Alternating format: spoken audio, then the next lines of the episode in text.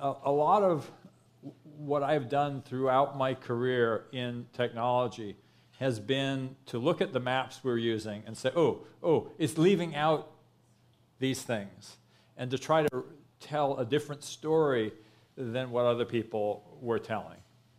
And so, uh, you know, back in the you know early days of the free software movement, I was like, why aren't you guys talking about the internet? Why are you just talking about Linux?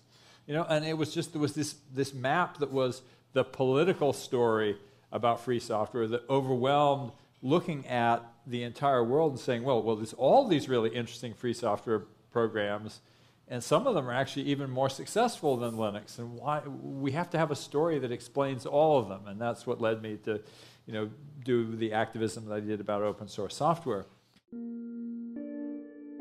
Conversations at the interval take place a few times a month at the Long Now Foundation's bar, cafe, and museum venue, The Interval, in San Francisco. This podcast is brought to you by Stripe, a company that's working to build the economic infrastructure of the internet. They help people start internet businesses and accept online payments from customers all over the world.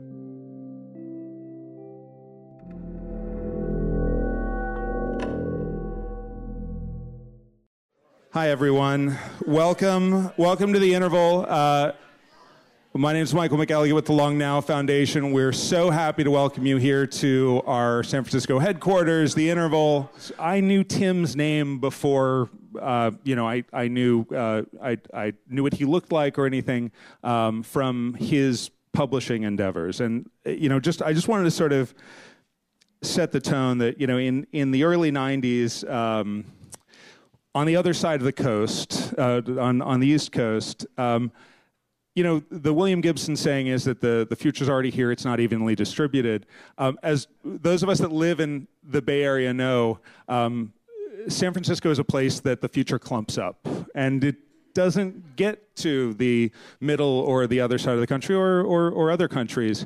Um, it, it, it, takes a while to, to do there, to, to get there. And um, in the early 90s, pre web, or the very early days of the web, um, there were uh, channels that we would we would hear these little broadcasts of the future. Wired magazine, Mondo, um, the Whole Earth, of course, before before that, and then these books started showing up on some of my geekier friends' desks with these compelling animal figures on them.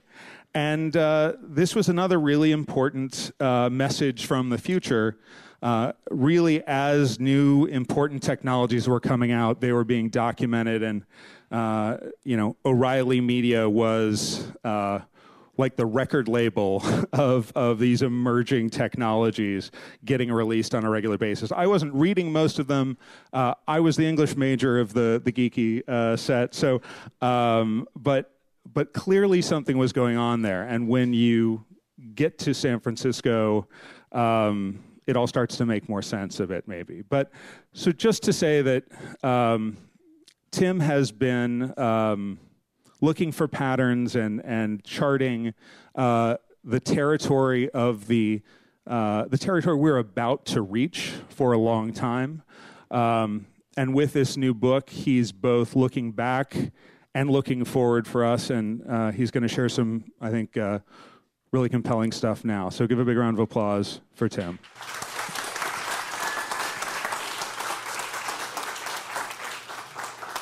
Thanks very much for having me. Uh, it's uh, kind of wonderful to speak with a small group and a little bit informally. I am going to use some slides, but I'm also uh, going to do a reading from the book, uh, which I have not done before. Uh, Michael asked if I would do that, and I thought it would be uh, fun uh, to do uh, to, to, to, read you a couple of passages. And in some ways, I've used the slides to cue up the passages. So, the other thing that really shaped this talk is this illustration, which I will come to. Uh, I wasn't planning, to, uh, I was planning a very different talk, and then when we decided to do this illustration, uh, I said, well, it has to be about the part of the book that relates to the illustration. Even though the illustration does not appear in the book, it deeply shaped my life and my thinking, and I'm going to tell you a little bit of the backstory of that uh, in order to uh, uh, make that clear. So, Uh, I actually uh, have, you know, sort of framed this uh, not just about the book, but about, particularly about a part of the book, which is about how to think about the future. And it's rooted in the idea that the way we talk about things is actually our map of the world. And just as uh, physical maps can be wrong, the way we talk about the world can lead us astray. And a, a, a lot of what I've done throughout my career in technology has been to look at the maps we're using and say, oh, oh, it's leaving out these things, and to try to tell a different story than what other people were telling. And so, uh, you know, back in the you know early days of the free software movement, I was like, why aren't you guys talking about the internet? Why are you just talking about Linux? You know, and it was just there was this this map that was the political story about free software that overwhelmed looking at the entire world and saying, well, well, there's all these really interesting free software programs, and some of them are actually even more successful than Linux. And why we have to have a story that explains all of them, and that's what led me to, you know, do the activism that I did about open source software. And similarly, after the dot com bust, we were able to say, well, there's a lot of companies that survived. What distinguished them, and how do we tell the story about what that was? And that was the Web 2.0 movement. But what I've been focused on, uh, you know, over the last uh, four or five years has been thinking about technology and the economy. And in particular, uh, you know, I've been thinking about what the great technology platforms of today teach us about business and the future of the economy. Because it seems to me that you know, Google and Amazon and Facebook, in some ways, are economies themselves. And their rise and their fall, their successes and their failures, and the techniques that they're using to manage their economies actually teach us a lot about the economy as a whole. They also teach us something about the rise of a new kind of platform capitalism, where we're building these platforms that aggregate work in new ways, that aggregate demand in new ways, uh, that are very different than the old markets of supply and demand coordinated by price uh, alone. You know, think, for example, about Google's ad auction. They, they, they came up with other signals besides, besides price that actually said, no, no, this is the best ad. You know, there's a lot of really interesting stuff happening uh, in the world of tech. But I was really focused in particular on you know how when they become extractive they tend to fail. But that's not what I'm going to talk about tonight because of this diagram. What I'm really going to talk about is the, the first part of the book, which really explains uh, a lot of the techniques that I've tried to use uh, to build stories, to tell stories, to see the world, and in some sense to draw the maps that I then uh, worked from. And I also want to talk a little bit about how to make better choices. But let me start really with this sort of notion of the entrepreneur as uh, the explorer.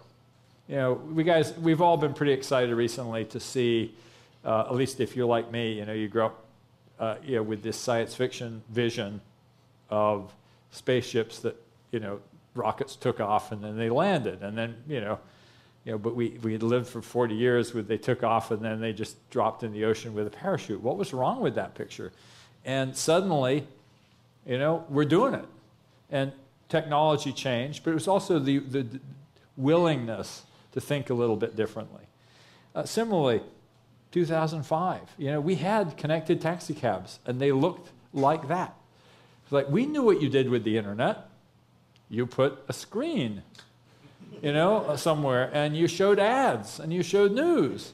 And so 2005, the connected taxi cab was the internet in the back of the taxi cab. And right now, we're having this idea that, you know, robots are going to put everybody out of work. And yet, the evidence is that this is wrong. But bad maps persist. You know, back in uh, 1625, there was a map done of California that showed it as an island. And that map persisted as the accepted knowledge, the wisdom.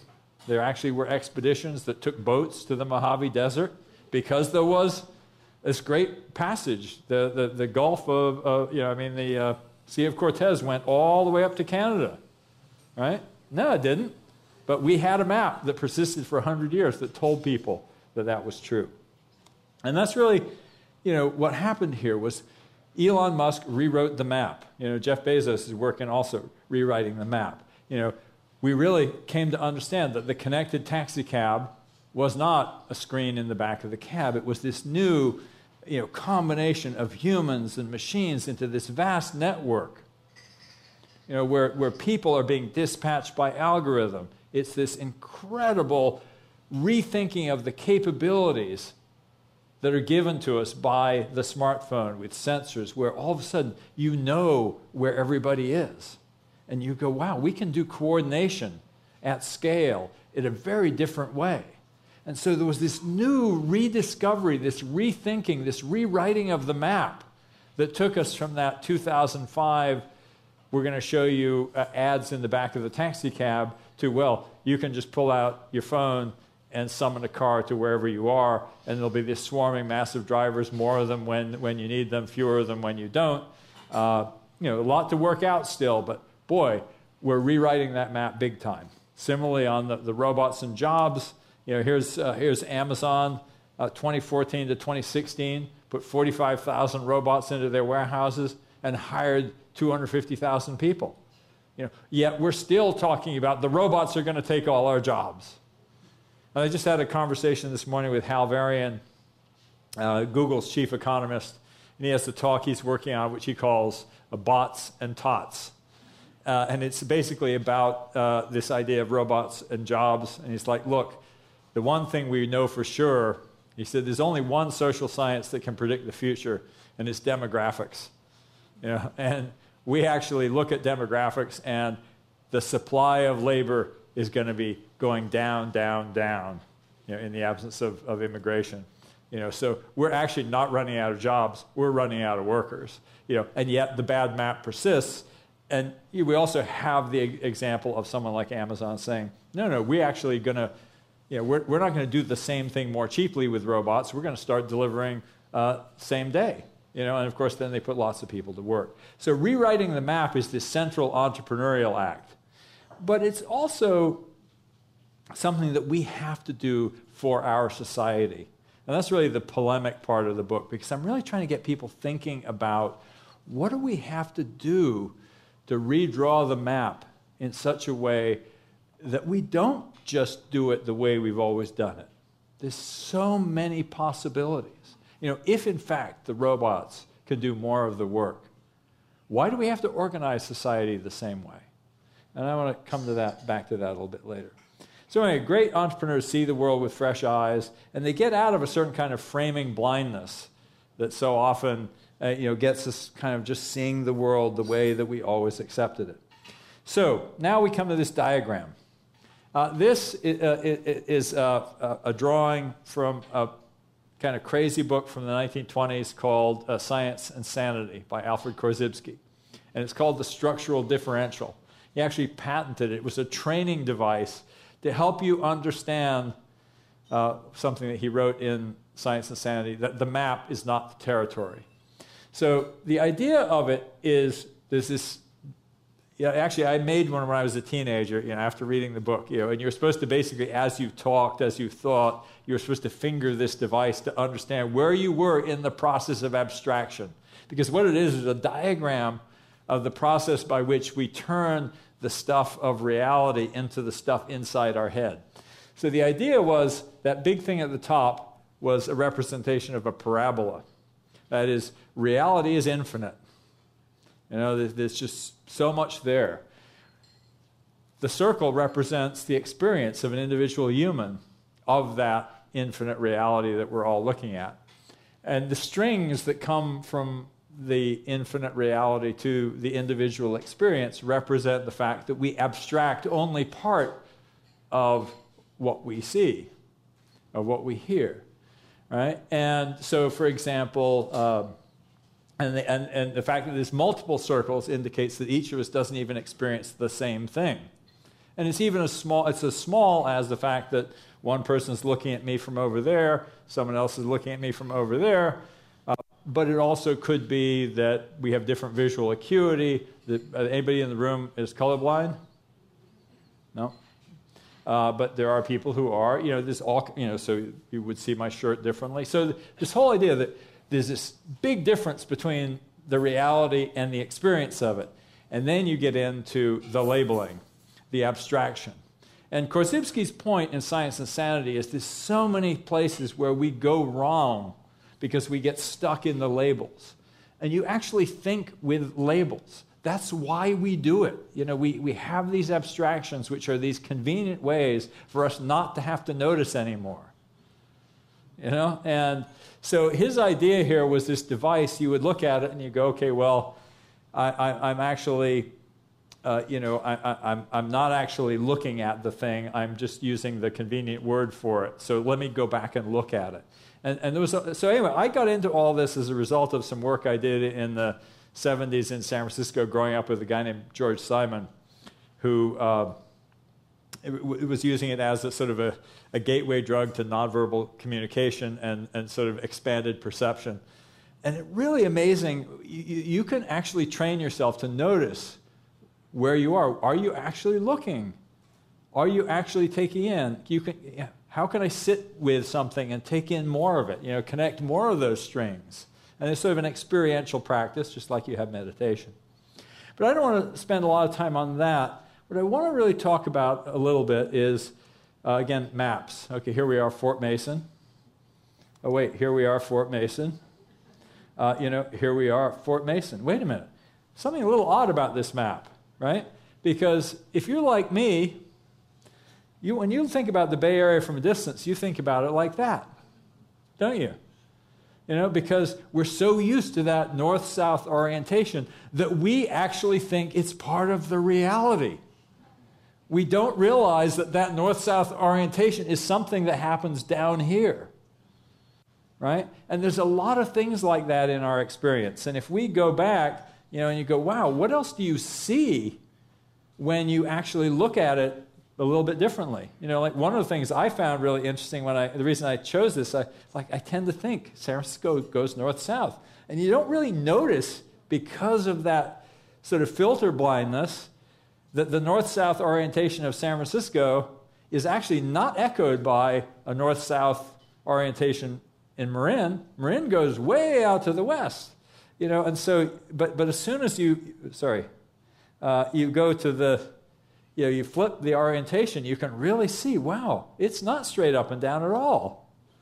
You know, it's just so that kind of filter blindness. There's a lot of exercises you can do to train yourself to go, oh, look. Anyway, so the thing that's really critical is, you know, uh, you know, noticing what's left out of the map.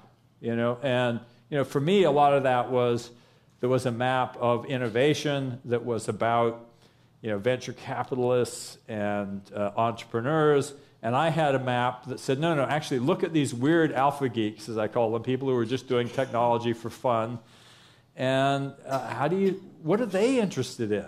You know, so back when uh, everybody thought all the money was to be made uh, in, uh, you know, in the, on the PC, you know, these people who were going, well, there's this thing with the internet, there's this thing with open source software. Uh, so we have these sort of periods where we can learn by looking at different kinds of people. But also, you know, wanted to talk about another way that you can kind of catch the future, and that's with a metaphor. You know, there's this wonderful thing that poets do, which is that they help us to express the inexpressible and to capture things that we don't yet fully understand. You know, when we're back in this diagram, they help us say, well, yeah, there's this thing that's infinite. You know, as, as Blake said, if the doors of perception were cleansed, everyone would see uh, things as they are, infinite, or see reality as it is, infinite. You know, uh, you know, we're stuck in this tiny selection from what's, what's really there. And poetry can be a wonderful way of pointing to that. So, anyway, I actually was very happy to be able to put a little bit of poetry in my book.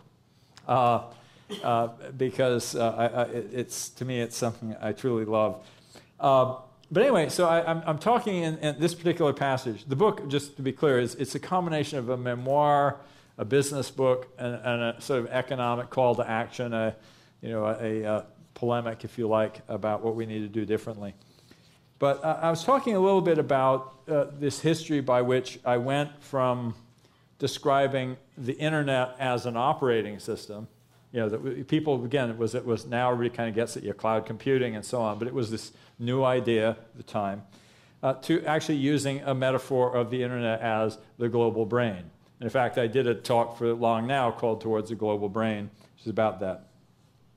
But uh, Here's, uh, uh, uh, starting on page 41. The notion of the internet as an operating system for the next generation of applications had taken me a long way.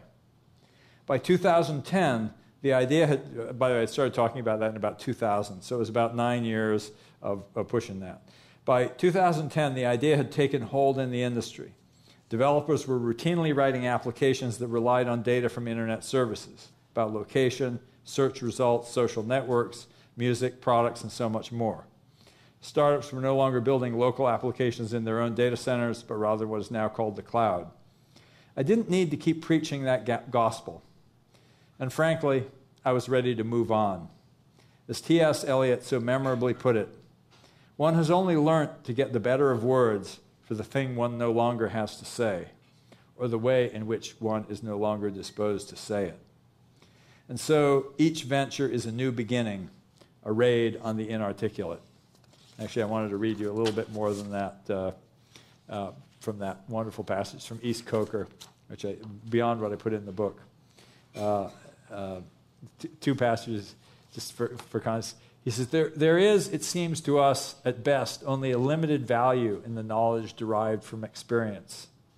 The knowledge imposes a pattern and falsifies, for the pattern is new in every moment and every moment is a new and shocking valuation of all we have been. We are only undeceived of that which deceiving could no longer harm. So here I am in the middle way, having had 20 years, 20 years largely wasted, trying to use words, and every attempt is a wholly new start and a different kind of failure. This is where I pick up the piece in the book because one has only learnt to get the better of words for the thing one no longer has to say, or the way in which one is no longer disposed to say it. And so each venture is a new beginning, a raid on the inarticulate with shabby equipment always deteriorating in the general mess of imprecision of feeling, undis- undisciplined squads of emotion. And of course, uh, uh, but that is what you know poetry does is actually to, to give you this uh, wonderful set of images. So I had started to use this image of the global brain, and uh, uh, and uh, I, I, kind of particularly focused on it with, with Twitter. But anyway, I, uh, I also uh, let me fin- finish reading this before I before I, I move on. so Increasingly, I've been watching a kind of Cambrian explosion in applications for collective intelligence that were qualitatively different from those of the desktop web. Smartphones had put a camera in everyone's hand, and Twitter had created a real time platform from which those photos and text updates could be instantly disseminated to the world. Billions of connected humans and devices were being woven into a global brain. That brain was all of us, augmented and connected. And then later on in the book, I, I pick up this, this thread again. And, uh, and, and, and this is where I'm talking about AI. I say, when we imagine an artificial intelligence, we assume it will have an individual self, an individual consciousness, just like us. And this is one of our maps, our implicit maps. What if instead an AI were more like a multicellular organism, an evolution, beyond our single celled selves. What's more, what if we were not even the cells of such an organism, but its microbiome, the vast ecology of microorganisms that inhabits our bodies? This notion is at best a metaphor, but I believe it is a useful one. As the internet speeds up the connection between human minds, As our collective knowledge, memory, and sensations are shared and stored in digital form, we're weaving a new kind of technology mediated superorganism, a global brain consisting of all connected humans. This global brain is a human machine hybrid. The senses of that global brain are the cameras, microphones, keyboards, and location sensors of every computer, smartphone, and Internet of Things device. The thoughts of that global brain are the collective output of billions of individual contributing intelligences, shaped, guided, and amplified by algorithms. Digital services like Google, Facebook, and Twitter that connect hundreds of millions or even billions of people in near real time are already primitive hybrid AIs. The fact that the intelligence of these systems is interdependent with the intelligence of the community of humans that make it up is an echo of the way that we ourselves function. Each of us is a vast nation of trillions of differentiated cells, only some of which share our own DNA, while far more are immigrants. The vast microbiome of microorganisms that colonize our guts, our skin, our circulatory systems. There are far more microorganisms in our bodies than there are human cells. Not invaders, but a functioning part of the whole. Without the microorganisms we host, we could not digest our food or turn it into useful energy. The bacteria in our guts have even been shown to change how we think and how we feel. A multicellular organism is the sum of the communications, the ecosystem, the platform, or marketplace, if you will, of all its participants. And when that marketplace gets out of balance, we fall ill or fail to live up to our potential. Humans are living in the guts of an AI that is only now being born. Perhaps, like us, the global AI will not be an independent entity, but a symbiosis with the human consciousnesses living within it and alongside it.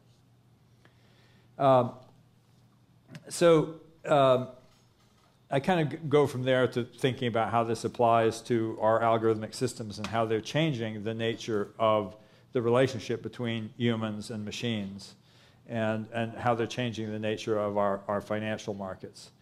So I'm not going to spend a lot of time on that, but just there's lots about that in the book.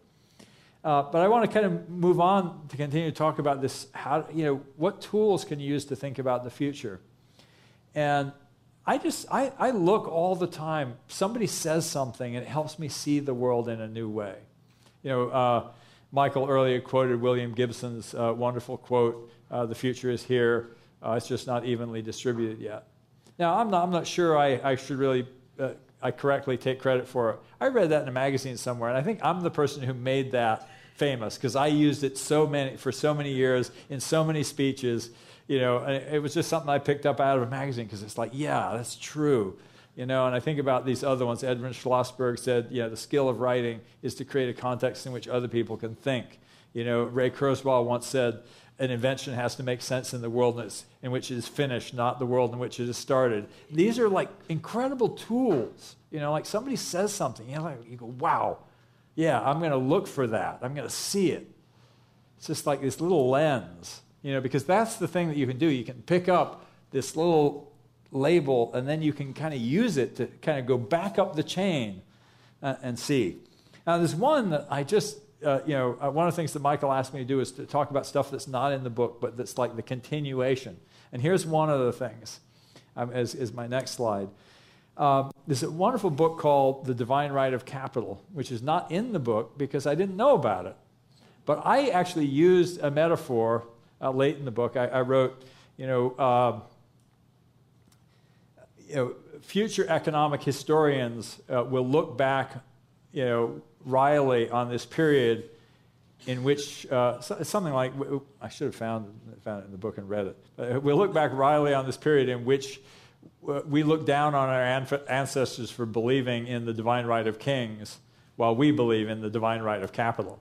And so one of, one of my readers sent me an email saying, uh, you know, are you familiar with Marjorie Kelly's book, The Divine Right of Capital? And one of the things that she wrote in there, which I just never really even thought about, I just took for granted, she said, look, our financial statements tell us how to think about you know, relationship between businesses and their workers. Encoded in financial statements, you know, this, we, we kind of go, okay, yeah, the profit is the revenue minus the costs, right? But then they, that got restated somehow that that's actually capital income, revenue minus employee income. Because actually, the income to a business is employee is, is income to the people who work there and the people who made investments.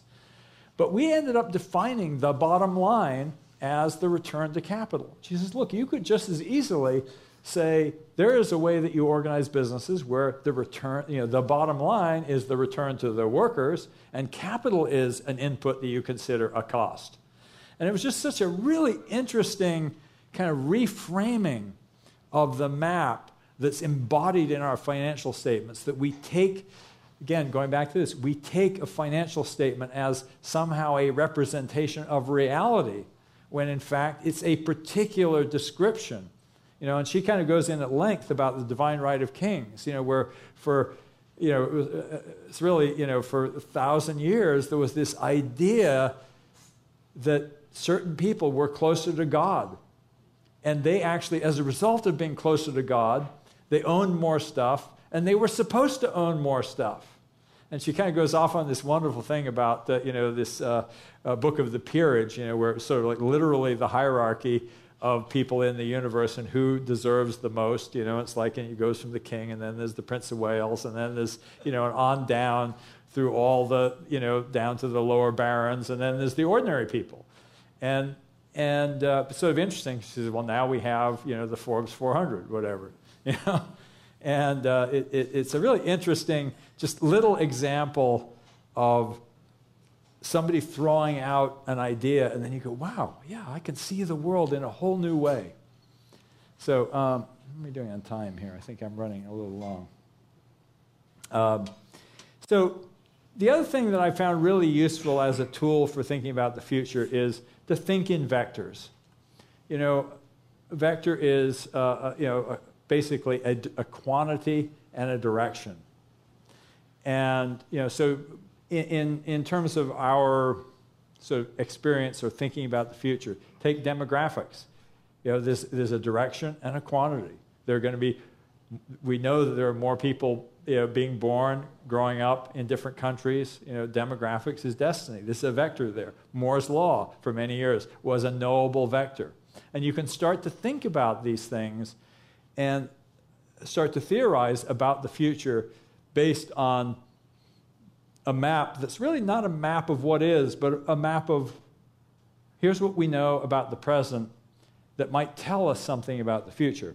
And of course, there's a discipline, and here Lawrence uh, is sitting right in the front, and Stewart's uh, deep, deeply in there, discipline uh, that was uh, you know, designed specifically around this idea of how do you use vectors as a way of thinking about possible influences on the future and then actually start to, to theorize about what that might be. And in the book, I actually, I do a, a, a just as a way of introducing scenario planning, uh, which, uh, which I wrote about by shamelessly, uh, you know, ripping off uh, Lawrence's, uh, uh, you know, explication of it to me when he did a scenario planning exercise with my company many years ago.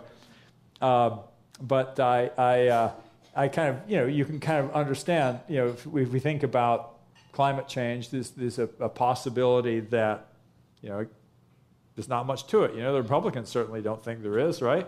So let's just assume that that's a, a real possibility. And over there, you know, but then there's also the possibility that's like, holy shit, it's really bad.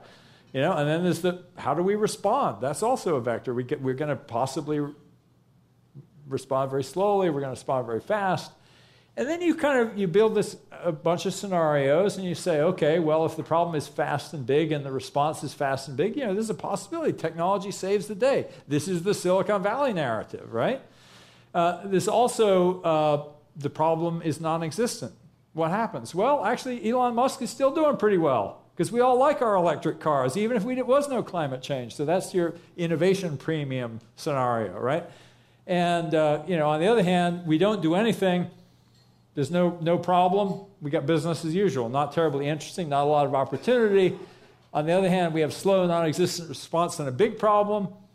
Oh my God, societal collapse. Really bad news, right? So, the key concept of scenario planning is that you're looking for a robust strategy. That is something that you would want to do in any circumstance. And of course, this reminds me of Pascal's wager uh, which was uh, you know, the, the, the mathematician Blaise Pascal, who basically made an argument for why it's better to believe in God even if you don't know whether it's true or not. Now, this was the medieval, uh, not medieval, but uh, you know, Renaissance uh, version, but this is the 21st century equivalent. You know, it makes sense to deal with climate change. So I, I did a similar exercise then for what I'm calling uh, you know, AI robots and the next economy. You know, sort of like we have this possibility of machines doing all of the work or actually machines actually being enablers for new kinds of work, which is, of course, what always happened before. You know, we didn't actually just do the same things. We got to do new things. You know, we didn't used to fly through the air. You know, and then magically we get to fly through the air. You know, so and, and that created tourism at a different scale and so on. So and then there's this other vector, which is optimizing for just the owners of the machines or optimizing for everyone. And again, the question that I ask and I try to address in the book is what is the robust strategy? And the robust strategy is, and I love this uh, quote, the people will rise up before the machines do, which is what happens if we basically machines do all the work and the, the owners of the machines get all the benefit is, uh, as Andy McAfee said to me, uh, the people will rise up before the robots do. Uh, but there's also, you also have the situation, even when there's magical new kinds of work, if we optimize only for the owners of the machines, we end up going, well, we're all getting screwed. You know, it's like it's, the world is amazing, but we're not getting the benefit of it.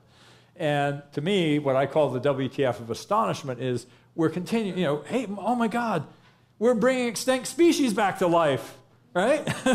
you know, isn't this awesome? And we're using it to rebuild the world uh, you know, we're, we're helping ourselves to adapt to climate change, for example. That's the WTF of astonishment, where we're optimizing for everyone and where technology is enabling new kinds of work. But, you know, hey, you know, even if the machines do all the work, there's a future of creative abundance where there's, everybody's hanging out at places like the interval, right?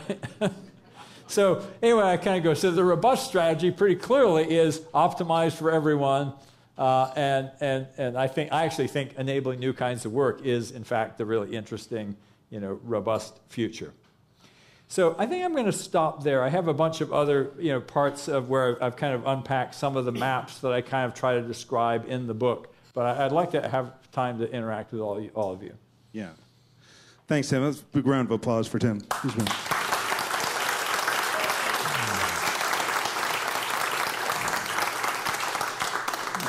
So uh, think of uh, think of your questions. Uh, Rio is going to be walking around with a mic. Um, Tim, I've got a couple uh, uh, things to get you started. Um, this is great, uh, and the book is wonderful. Um, what's really interesting, an interesting aspect of the book. Um, you can really see the textbook writer in you because there are these little call-outs periodically, and, and and and like really just as you were telling us about um, wanting to communicate how to think about the future and how to read the future. Yeah. It's not someone who's just saying, um, this is the way it's going to be.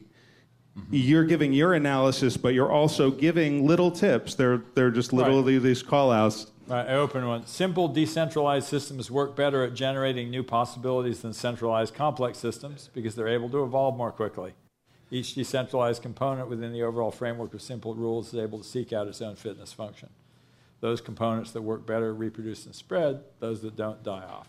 And, and, and so it's really this trajectory that dates yeah. back, you know, yeah. to, and, and, you know, the textbook industry, it seems, is something you got into really kind of accidentally, but it, it seems like, can you say something about you, and I guess it, it fits with the mission of, um, of the company as well, how you think about technology and enabling other people, the, the teaching of it, the, the, the, work that you do in terms of sharing not just what's going on, but the yeah. how to, the maker aspect, really, of, of, well, of everything. You know, I guess very early on, uh, I asked myself, you know, what did we really do at my company? So, just so you understand, O'Reilly Media started out as a tech writing consulting firm, then we became a computer book publisher, then we started running technology conferences.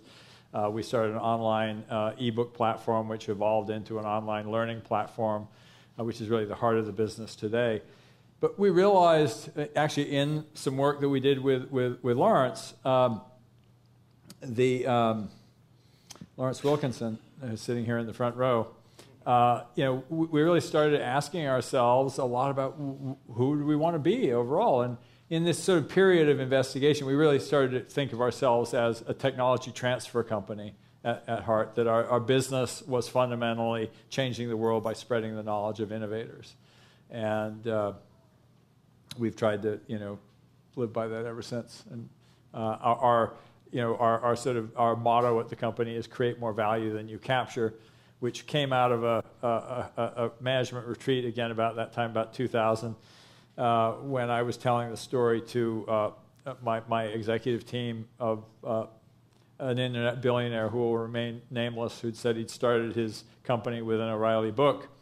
And I said, yes, great. You know, he got billions and we got 30 bucks. Seems like a good trade, you know, because we really like using the service that he built. You know, it's like, you know, we, we got 30 bucks. We also got this amazing, uh, you know, service. So, yeah. Well, it, it's so, fun. And, and, anyway, then Brian Erwin, who was my VP of marketing, said, "Yeah, we create more value than we capture." And then we started making that as a uh, a, uh, a motto. It, it, something that I often think about O'Reilly, and there, there's some other organizations like this, but you know we have the, the, the old story about the original California gold rush that uh, the ones that really got rich were the people that were selling picks and shovels, and you were in a way selling picks and shovels, and it's not that you got richer, but you're still here and yeah. you're continuing to adapt. And some of those people had yeah. they're doing well and not doing much and enjoying themselves. Uh, uh, but uh, yeah. but it's not the but but it's it's it's both a solid business. It's also continuing to ride the wave of what's coming next. Um, yeah. Uh, I mean, I think th- there's a major element in the book, uh, and it's really shifted. We have a, a, an early stage venture firm which is really focused on this. Uh, I really started to understand, and again, one of the chapters in the book is, uh, is, is called Super Money. And it's basically about the distortive effect of uh, stock options on the economy in, in ways that we don't see. Uh, you know, just as a for instance, you know, I mean, I, I get a dollar of profit in my company and I use it to grow the, to grow the business. You know, I have a business, I started with $500. Uh, I, uh, every dollar that came in was from selling something to somebody who wanted it. You know, so it's, it's sort of an old-fashioned company. You know, we, we uh, you know, it's, it's, the, it's the Adam Smith economy. Now, you look at a lot of these Silicon Valley companies; they're basically giant bets. You know, uh, and and it's interesting because they're not all that way. You know, if you look at say Google, and you say, okay, I'm going to just sum up all of Google's profits, and I'm going to say, Larry and Sergey, you're owners of, you know, some particular share of Google, and you get to, you know, rake in your chips and take your share of their retained earnings, yeah, they're still worth, you know, 30, 40 billion dollars, you know, because it's made a lot of money. So there's this bet and it paid off. But now look at Jeff Bezos. That bet is still running. You know, it's like the some you know, if Jeff had his share of all of Amazon's accumulated profits, you know, he would not be worth $100 billion. Yeah, he's still, you know, because basically, you know, if you look at, at uh, you know, Amazon's price earnings ratio is something like 10 times Google's. You know, and it's just like, so this huge financial bubble. And the thing is, if we look at the, the real estate values in San Francisco, there's a lot of money that's coming out of nowhere. Every year, these companies are basically extracting vast amounts of capital from people who are basically playing the roulette game.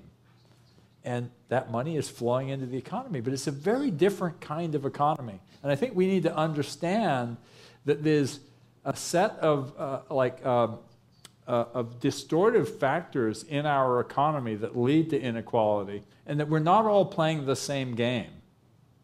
And again, a lot of people in this room are probably part of that Silicon Valley economy. But when we look at the rest of the country and we wonder why they're so mad at the technology industry, you know, they're looking at us in the same way that we look back at, at Wall Street, which was doing, they had a funny money making machine where they could basically crank out their own special kind of money called CDOs. We have a special kind of money called, you know, stock options in these, you know, speculative companies.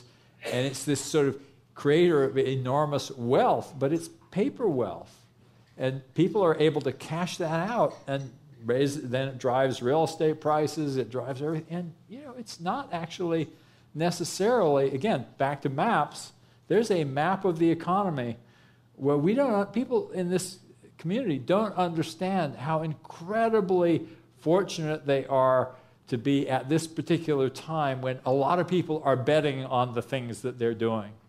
And it's kind of interesting because, of course, all the, the cryptocurrency speculation is really making super clear just how bubblicious it is. uh, So one last question for me, and then we'll get to, to, to your questions. Um, you know, when you were talking about this, and at the lower levels of this, you said uh, we think in labels. Yeah. So it's it's it's interesting, and and for I think it's important for folks who haven't read the book or may not know. Um, having kind of cast off the labels, if I understand correctly, to understand better what's going on, um, you brought labels back to certain moments in time. And so, yeah. um, open source, Web 2.0, and the maker movement are all three examples of yeah. Putting, putting a label, putting, collecting uh, a moment into something.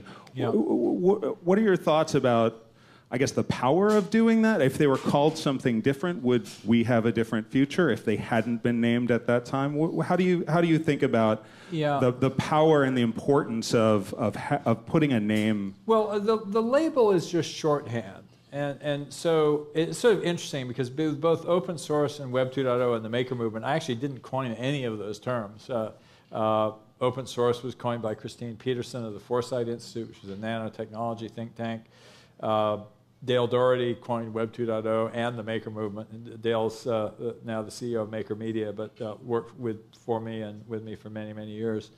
Um, so I basically laid out kind of a map of the world, and then and brought uh, the right people into the then, room. And then, and then, the name arrived. You know, the right name arrived that caught the zeitgeist. And uh, you know, but but again, the, the, the label is you know, one level of, of the map but it's not the, the, you know it's like if the map you know there were a lot of people who heard web 2.0 and they, they kind of made it mean something else and i go well the words do tend to run off with themselves don't they all right we've got a question in the back to start us off hey there tim um, i'm curious uh, to hear your thoughts on um, society's ability to respond and, and handle and adapt to the increasing rate of change of technology or of the map. You know, it seems like yeah. it takes time for people to get comfortable with any change, and we're just increasing the pace of change. And yeah, I, I, let me challenge. I want to challenge you on that. Uh, you know, you hear that a lot. That the pace of change is is faster.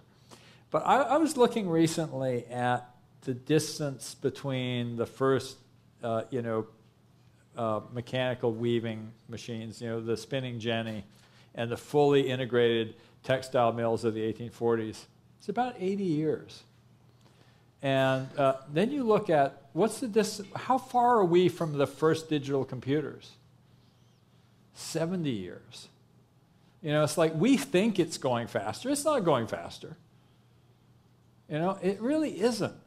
You know, and, and I certainly, you know, look back and you kind of imagine uh, you know, the world of, you know, 1900 and the world of 1950 and the world of 1950 and the world of 2000. And I guarantee you that the world of 1900 and 1950 saw a lot more change than the world of 1950 to, to 2000 or 1970 to now. I just think it's just, it's, it, you know, we're, we're patting ourselves on the back and we're giving ourselves a pass for being such shitty responders to uh, you know the challenges of our time. yeah. And, uh, all right, right there, and we'll get you next. So I'm a uh, retired early childhood educator, and I love the maker movement. I love maker ed. Uh, I've mm-hmm. been a hands-on play-based teacher for over 30 years, and um, I was just querying about what this next generation and now the maker ed movement's been going on for what over a decade or so mm-hmm. along with some early pioneers doing the hands-on play-based learning what is this generation that's growing up with this kind of learning opportunity uh, what are we looking at in the future with them? I, am totally energi- energized about it. You know, I, I am too, and I, I think I, I, do think that the, you know it's not just maker ed; it's just project based. It's uh, I think uh, what uh, John Seely Brown and John Hagel de- described as the power of pull is a huge uh, you know factor. I mean, just the ability to have learning on demand. I mean, that's really what my company does on the professional side. But just you look at at YouTube. You know, I mean, I was talking with Hal Varian, Google's chief economist, about that this morning. You know, just like the number of how-to videos. It's totally possible for people to say, "I need to know how to do something." You know, we're moving toward that world. It's a little bit like the Matrix, where Trinity says, "I need to know how to fly a helicopter." You know, you know, remember that? But you know, and there's this whole other side. Again, one of the things that I see that's such an important way to think about the future of learning is that we actually have interfaces that teach. You know, you think about, uh, you know, one of the things, one of the things I do, and I was going to spend some time, you know, I spent a lot of time in the book unpacking Uber and Lyft into here's all the things that I see in there. I see augmented workers. I see the, you know, managed by algorithm. I see this network platform. But think about this augmented worker part of it. You, know, you can have this much greater supply of drivers because they don't have to know anything. The app knows it. They know how to. They have to know how to drive. But you know, it used to be that took time. You know, the knowledge of the streets and monuments of London is one of the most difficult exams in the world.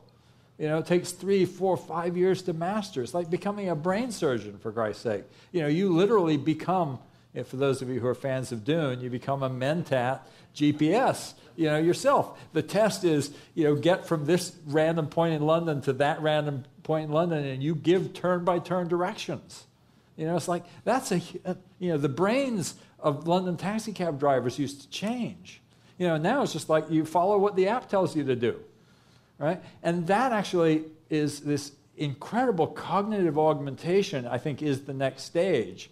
And, and we see it with kids. My stepdaughter, uh, you know, uh, just we had this uh, experience that I recount in the book where we were having a fancy dinner for a donor for my wife's nonprofit Code for America, and her daughter was 13 at the time. Said, "Well, can I make dessert?"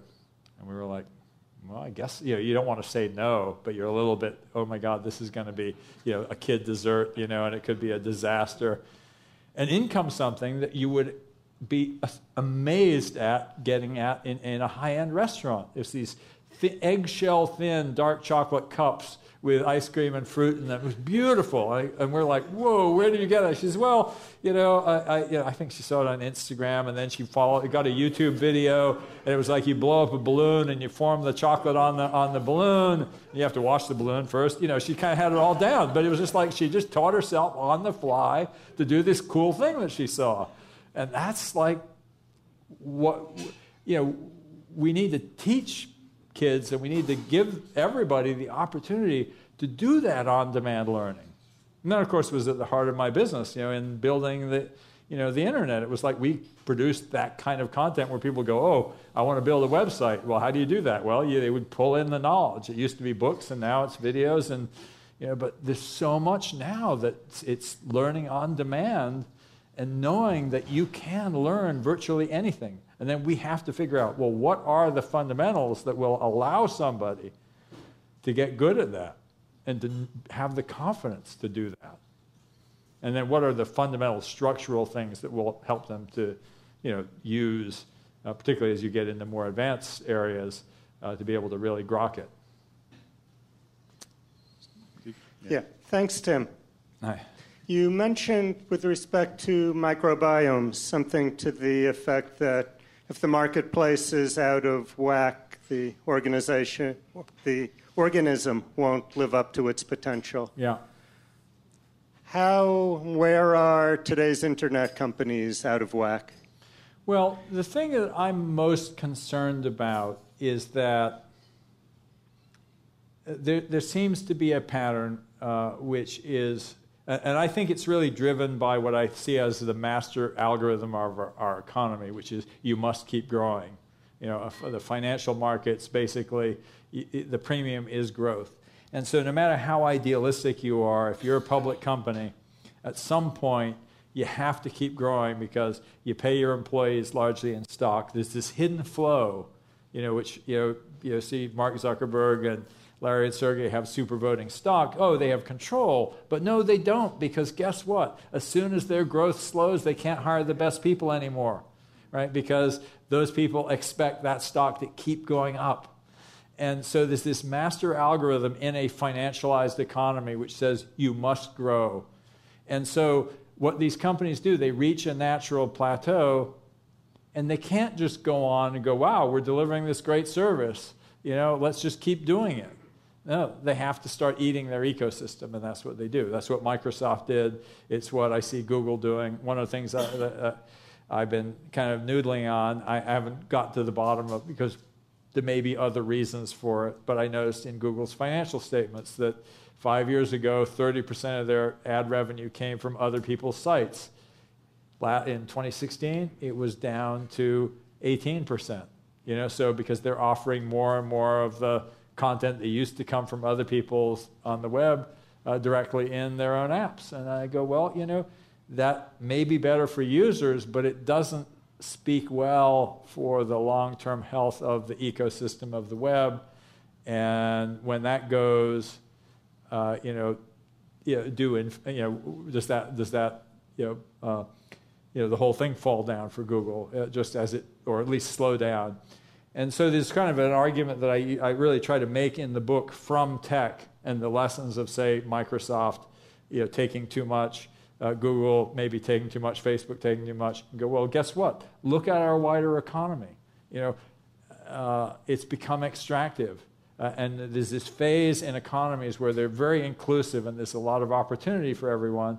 And then uh, at some point, they become extractive. And as they become extractive, uh, they lose their vitality. And of course, this is the subject of, of uh, Daron Acemoglu and James Robinson's book, How Nations Fail. Uh, he talks about it in a macroeconomic perspective.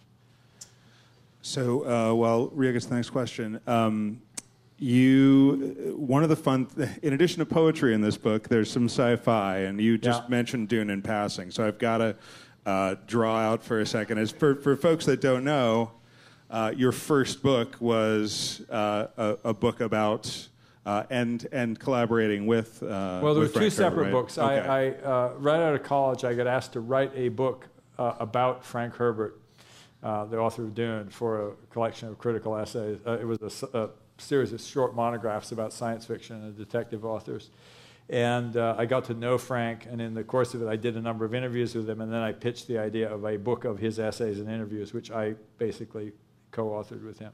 And and that book is now up on you you've put the book up now right? is that the one you put up uh, on uh, yeah the first one not the second one the second yeah. one was a collection of essays and interviews that was called the maker of dune the first one is just called frank herbert and it was published by a small publisher that eventually kind of got subsumed by someone else and i tried to get back the rights because it was no longer available except on you know ebay or whatever and there was nobody to be found. This is the, the Google Orphan Works issue, if you ever followed what happened with. And I eventually said, well, screw it, I'm going to put it up. And I have a little disclaimer that says if, if you, know, you ever want to, it's a little bit like, you ever see Kill Bill? You know, it's like, uh, you know, if you grow up, you, you, know, you know where to find me. you know? Uh, so I kind of was like, okay, you know, Frederick Ungar, if anybody who owns those rights ever, you know, uh, you know, wants to come complain that I put it up for free, you know where to find me. but, uh, you know, 10 or 15 years on, no one showed up. So it's available for free. so, so, yeah, so so I, it's o'reillymedia.com slash Tim and the no, no, tim.o'reilly.com is Tim my personal archive, and that's where the science fiction. Okay, tim.o'reilly.com. Um, what's your what, what would you say the science fiction perspective? We're big believers here that science fiction is not just fun, it's telling us something about the future. How do you think about science fiction thought? And, and, and has it, is it something that you kind of apply, or did you learn anything from Frank Herbert? What would you say about the science fiction viewpoint and the real world? Uh, well, I guess I would just say that in general, the thing I probably took more from science fiction from anyone else than, than anything else was this idea that you could be a nerd and you could change the world. you know, And you know, Harold, you know, it's like, you know, yeah, you know. And it's funny because actually that was the thing I loved the most about Star Wars, where I went. George Lucas understood the soul of science fiction, at least as I experienced it. Like, you know, here you are, you're this kid in this, you know, back ass place, you know, and you kind of think that there must be more to the world and that you can make a difference. And sure enough, it happens. You know, and then of course you think about Heinlein's have spacesuit, will travel, or uh, you know, just all of those. You know, it's just some opportunity to you know make a difference. And that to me, science fiction is this sense of hope and possibility and capability, and the ability that we have to grow into that capability, uh, both as individuals and as a species. Got another one in the back there. Yeah. There Hi, go. or, hi, Tim. Uh, so I was wondering what you thought uh, the role of government is in driving future innovation, whether that be in uh, initial investment in new technologies or in setting up uh, good infrastructure Yeah. for tech innovation to take place, or in uh, Yeah. just general education.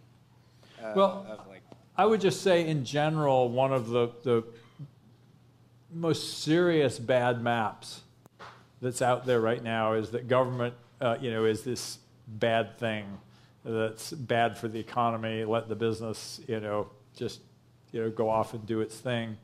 Uh, you know, I remember when Barack Obama said, you know, you didn't build that, and everybody gave him a hard time. You know, go, no, look around. You know, I didn't build that road.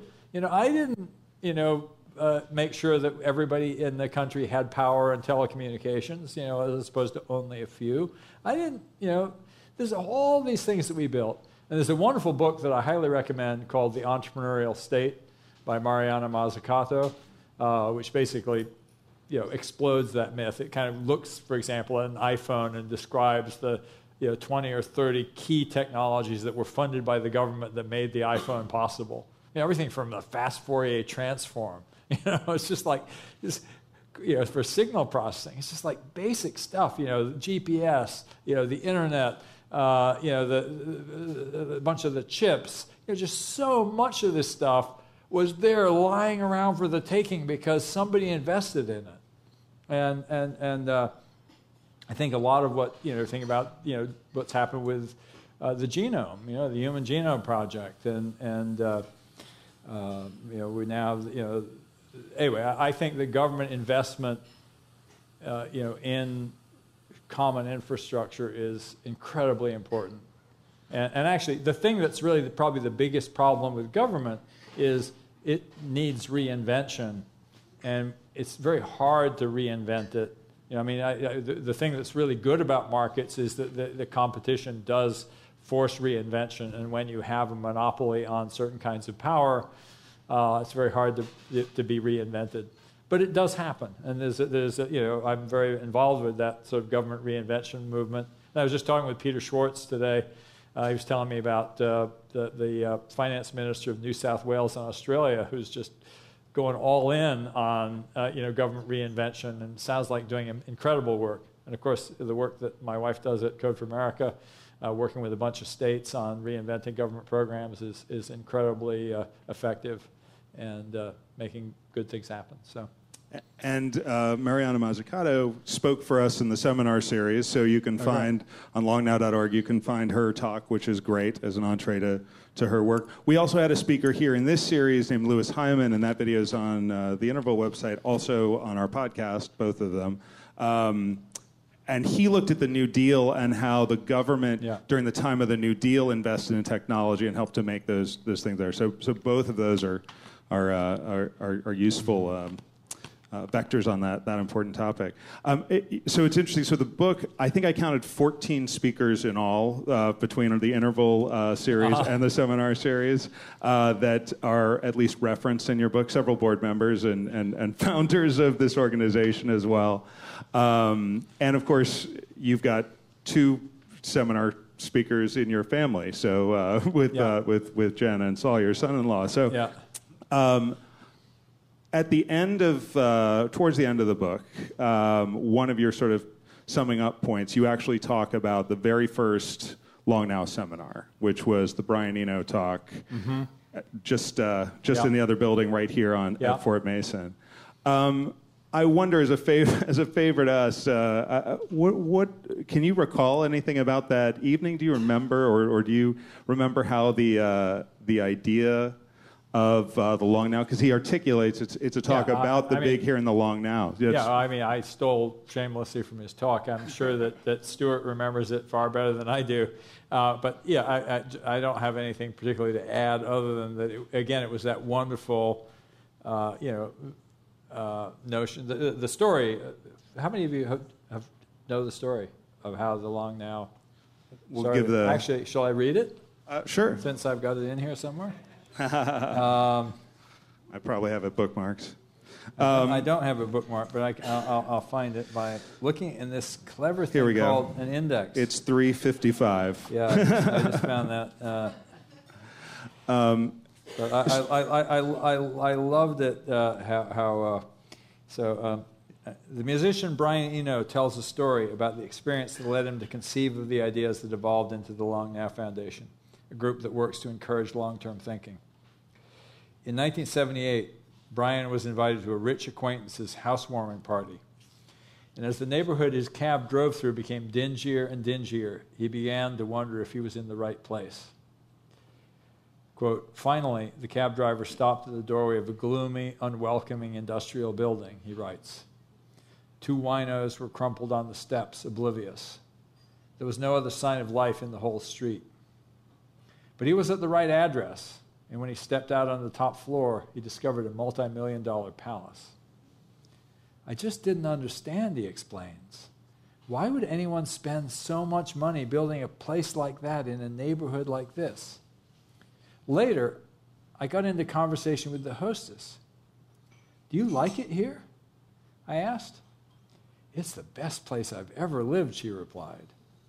But I mean, you know, is it an interesting neighborhood? Oh, the neighborhood. Well, that's outside, she laughed.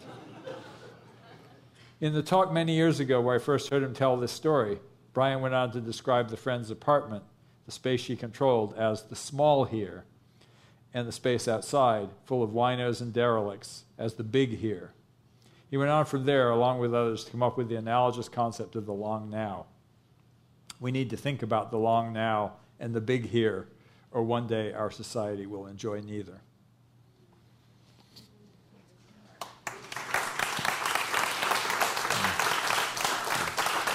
Well, so I, I guess I would just say uh, I have uh, a, an enormous debt to this intellectual tradition. I, I think uh, Stewart knows this. Uh, uh, the rest of you don't. Uh, when I was, you know, you know, in, in college, you know, I, I desperately wanted to be published in in Coevolution Quarterly, and I, I sent off numerous pieces. I actually had one accepted but never published. But it was the first place uh, that I looked to. You know, it was sort of aspirational for me uh, to be, uh, you know, part of this world. So I was always really glad when I, I eventually got to be part of this world. Well, thank and you. I s- just want, I'm just, you know, uh, I am, I am very grateful to uh, Stewart and, and Lawrence and, you know, all of you all who, who built this kind of intellectual heritage. It really is a real gift to the world. So thank you. Well, thank you. So I know there are a lot more questions. You're going to stick around. Yeah. Uh, you're going to be signing books, but please, uh, you can get books in the back. You can come up here and get your book signed or, or talk with Tim. And uh, please stick around and, and uh, keep the conversation going. Um, Tim, I have a Long Now Challenge coin Oh, to wow. thank you for. Awesome. For, uh, for, for speaking and Yeah. uh, just really great. Really enjoyed Well- the book. And thank you, uh, everybody. Please stick around. Let's give one more big round of applause for Tim.